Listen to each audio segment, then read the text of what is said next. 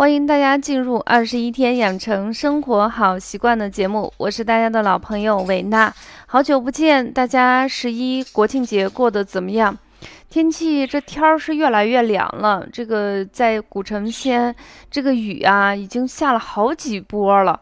所以今天我们想给大家分享的是有关于温度的话题。今天的主题是抚温决定了女人的衰老。如果你喜欢我们的节目，可以订阅转载一下，让更多的人受益。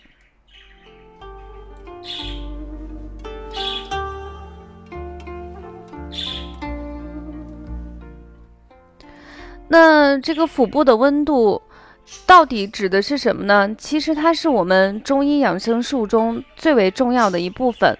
在道家养生中，它的内丹术中练的就是我们丹田温热之气。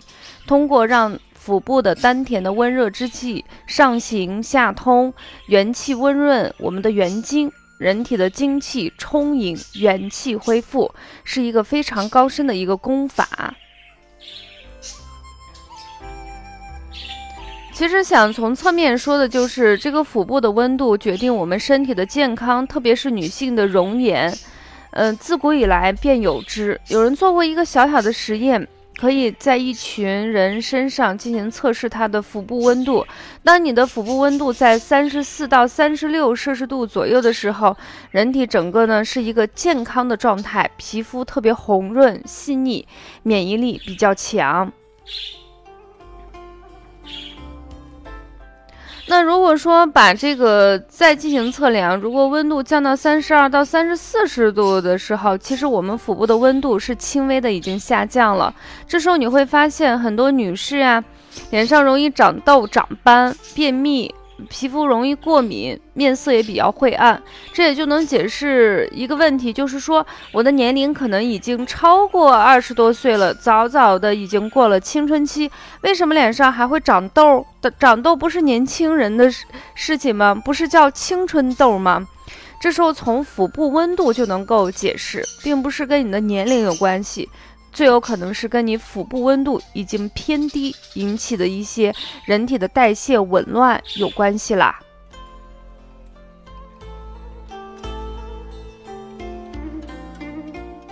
那么，随着温度逐渐的降低，降到三十二到三十摄氏度的时候，其实我们的温度已经下降的已经比较明显。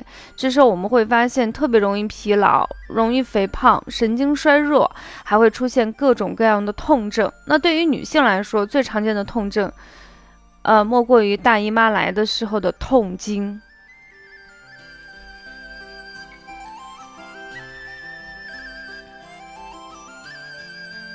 那如果这时候你能够及时的调整，让我们腹部温度上升的话，其实在这个阶段来说，问题还不是特别特别明显，调整起来相对来说还是比较快的。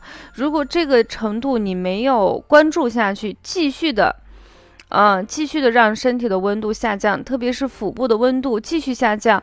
到三十摄氏度以下的时候，这时候人就会出现明显的手脚冰凉，妇科病也是比较明显，而且容易导致一些肿瘤的发生。很多女性只要有妇科病或痛经的啊，她躺在那儿，你用手去往她那个腹部一搭，它不是一个绵软的，像那种棉花呀，很松软。同时呢，它还有一定的温度，像个小的那个小火炉在那里。很多女性往那一躺的时候，整个腹部是像一块冰，又冷又硬。那这种呢，多半妇科问题都不太好。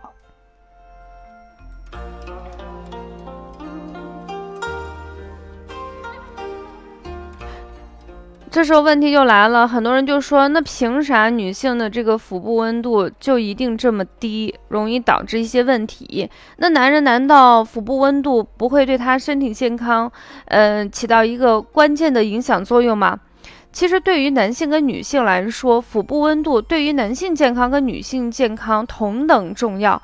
只不过来说，女性的这个体质、先天的体质和她的工作环境等等，会影响女性相对于男性来说更容易引起腹部的温度降低。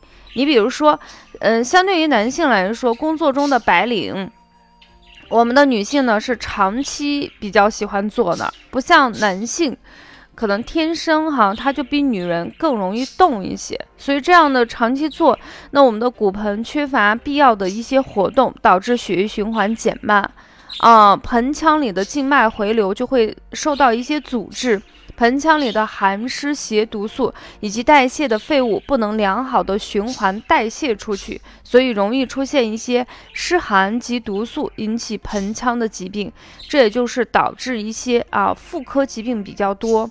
那同样的道理，如果这个男生虽然他是个男生，但是他也像呃绝大部分女性一样不太爱动，长期坐，特别是窝在沙发上，躺在床上玩游戏。啊，长期不动，它的问题其实跟女性是一样的，它也会导致一些男科疾病。嗯，那么腹部的温度一旦降低的时候，整个人体的免疫力下降，循环代谢会更缓慢，细胞酶的活性会降低。如果再进一步发展，就可能会导致一些更严重的疾病。所以，对于我们职场的男性、女性也罢。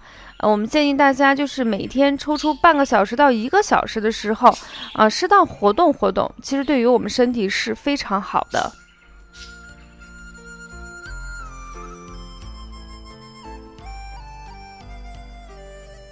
除了这个活动，嗯，会导致一些腹部温度过低，那么女性的先天体质可能在这方面就形成了一个先天的劣劣势。那女性在几个特殊的生理期，气血跟元气损耗是非常大的，这样的话也造成了很多女性的腹部温度普遍比男性要低很多。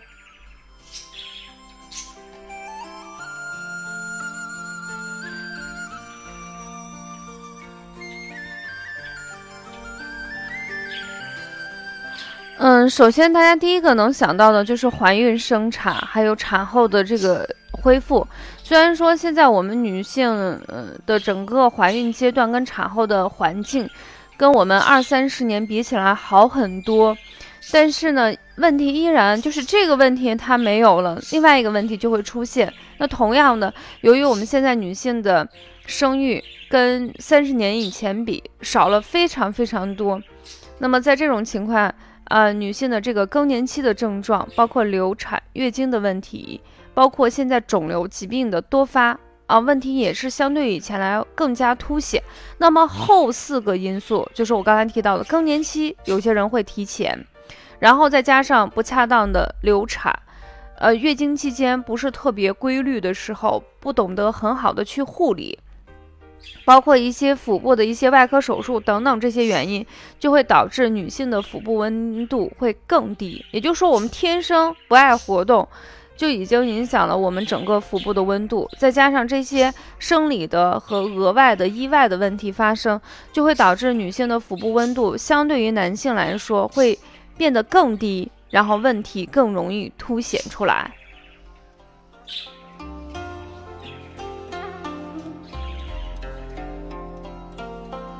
那中医是如何认为的呢？我们女性是属阴，经常保持腹部的温煦，就像保护一个小火炉，腹部的精血气血充盈，人才能够面如桃花，体态性感如春。那如果是寒的话，就会造成女性的身体衰老的速度非常快，号称头号杀手。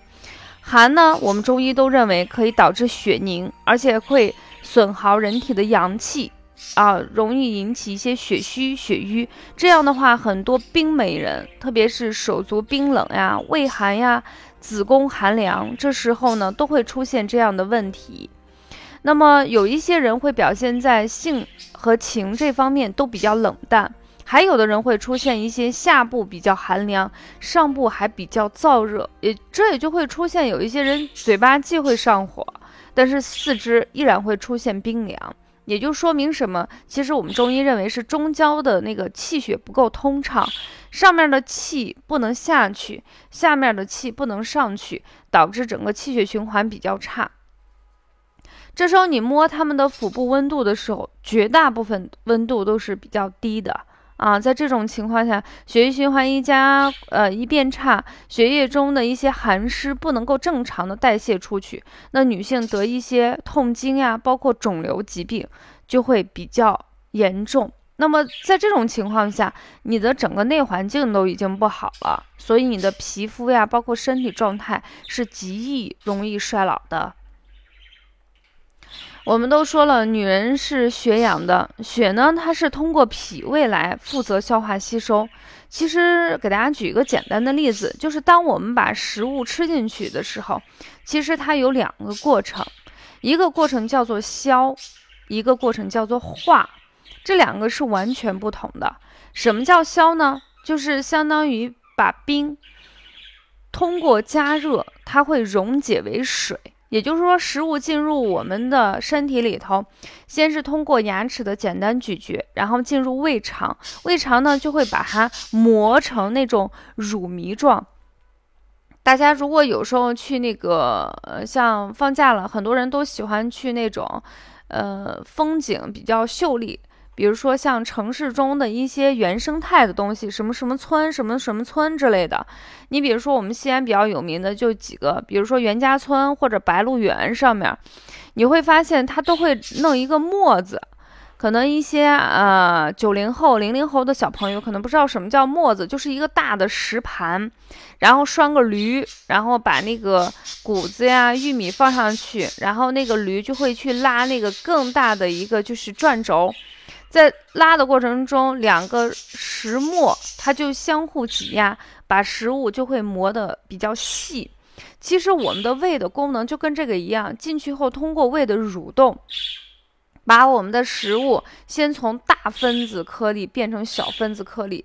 那么在磨的过程中，除了它的要蠕动以外，那首先第一个要加升温度，温度一加以后，它就变成了乳糜状。就跟那个给孩子像那种几个月的宝宝给他吃的那个米粉有点像，这是第一个步骤。这个步骤呢叫做消，第二个步骤呢叫做化。什么叫化？就是你不能把这个东西吃成变成乳糜状就可以了，因为人体其他地方还是无法吸收，必须把这个乳糜状的食物转化成气血营养物质。那这个过程类似于我们去加热水。刚开始它是冰，通过加温以后，它变成水，这叫消。那变成水以后，再继续加温，它就变成气，这个气呢就叫做化。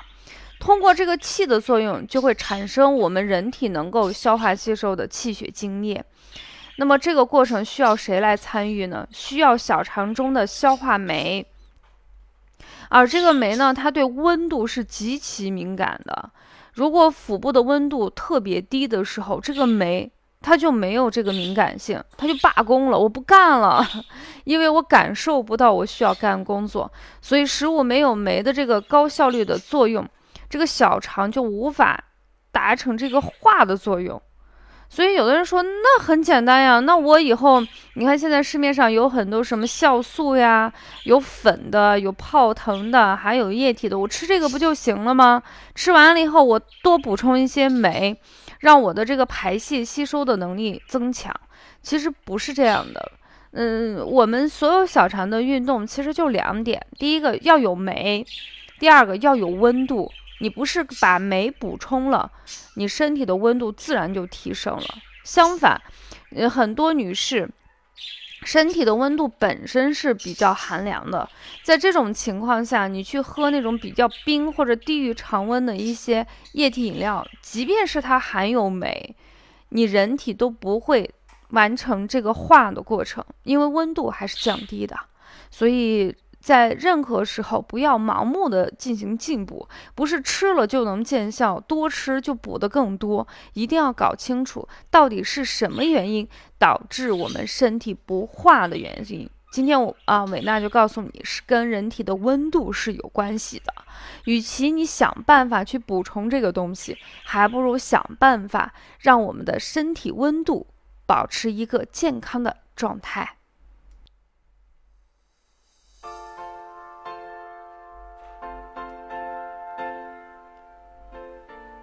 好了，我们用了很长的时间给大家说，呃，腹部温度对于我们男性跟女性都是同等重要的。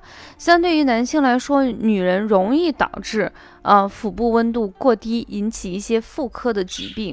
也告诉大家，在我们的食物。的整个消化过程中，消跟化是完全不同的两种状态。除了呃我们身体里的酶起到主要因素以外，那么第二个因素往往是大家容易忽略的因素，就是什么呢？就是这个温度的问题。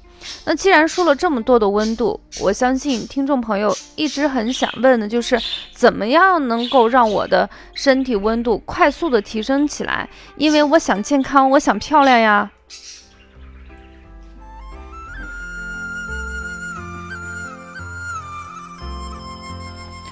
嗯，那再给大家说如何让我们腹部温度快速的提升起来。首先，我们说上几个。不要让你腹部温度下降的更快。首先，第一个呢，就是要保暖，特别是最近这个天气是一场秋雨一场寒，温度降的是非常非常的快。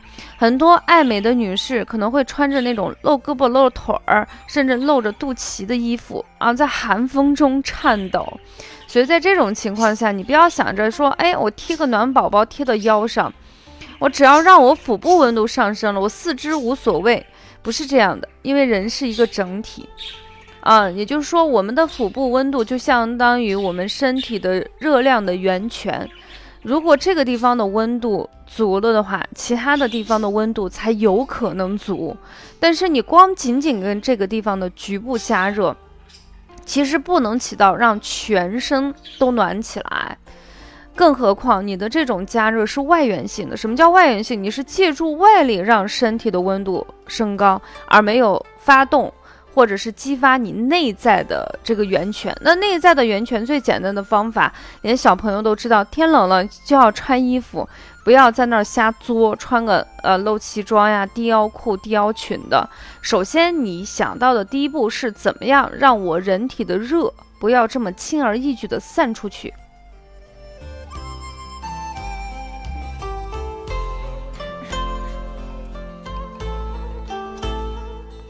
还有第二个呢，就是不要喝冷饮，特别是从冰箱里头拿出来的冷饮跟水果。我不知道，我记得我在上高中的时候，好像看过一个作家写过的一本书。他说那个女孩子穿着白衬衫、牛仔裤，然后旧旧的那个球鞋，在秋冬季节的话，每天吃一根雪糕的样子太迷人了。我不知道这这本书看完以后会不会影响很多人。在这个寒冷的季节，每天吃一个冰棍儿，我想想我都冻得浑身起鸡皮疙瘩。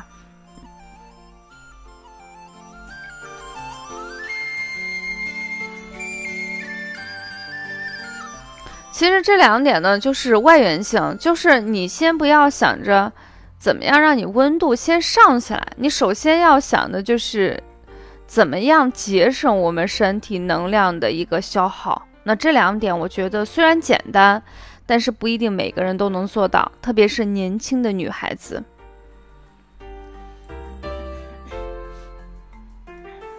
下来一个呢，就是在例假期，就是在月经期间，一定要注意保暖啊，穿的要比平时厚一些，可以喝一些温热的红啊红糖姜水，熬点红糖姜水。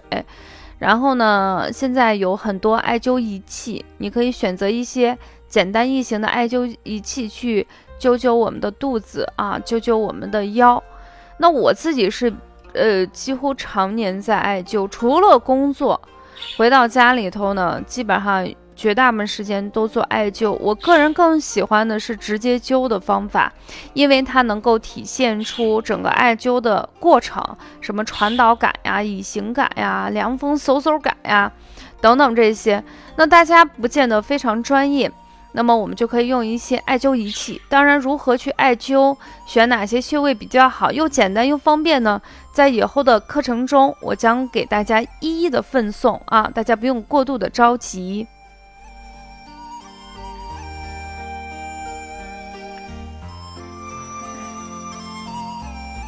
你看，我们第一个呢，就是想想办法让我身体的温度不要一下子扫那个啊。消耗的更多。第二个呢，从源头上补充我们身体的能量。但是大家一定要注意，就是一定要让经络通畅。那怎么样让腹部的经络通畅？也就是说，你腹部的经络通畅，你去加温它才有效呀，它才能传导。否则的话，它只是皮在热。那在这种情况，最简单的方法就是睡觉之前去揉揉腹部，把我们的腹部想象成一坨面，你怎么舒服怎么去摁，把它揉得软软的，啊，软软的，再软软的。这样的话，第二天能够正常的通便，同时呢，整个经络是通畅的。你再给它加加温，比如说喝热水呀，啊。做艾灸的时候，它这个力，它这个热力才能够打进去、透进去，才能起到一个非常好的作用。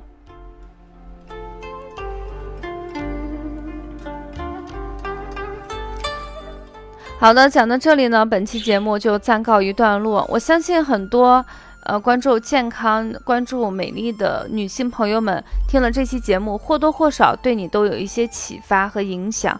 作为女性来说，我们是家庭中必不可少的，孩子的成长更多的时候会。从你的妈妈身上，特别是女宝宝，会从妈妈身上去学习，所以我们自己身体力行，给孩子做一个好的榜样。你做到了，你才可以要求别人如何去做。那么温度越来越低了，大家不妨倒杯热的姜茶，然后穿上秋裤，快乐的、健康的工作吧。谢谢大家的聆听啊！再次感谢大家的到来。如果你喜欢，可以订阅、转载一下。下期节目我们不见不散，再见。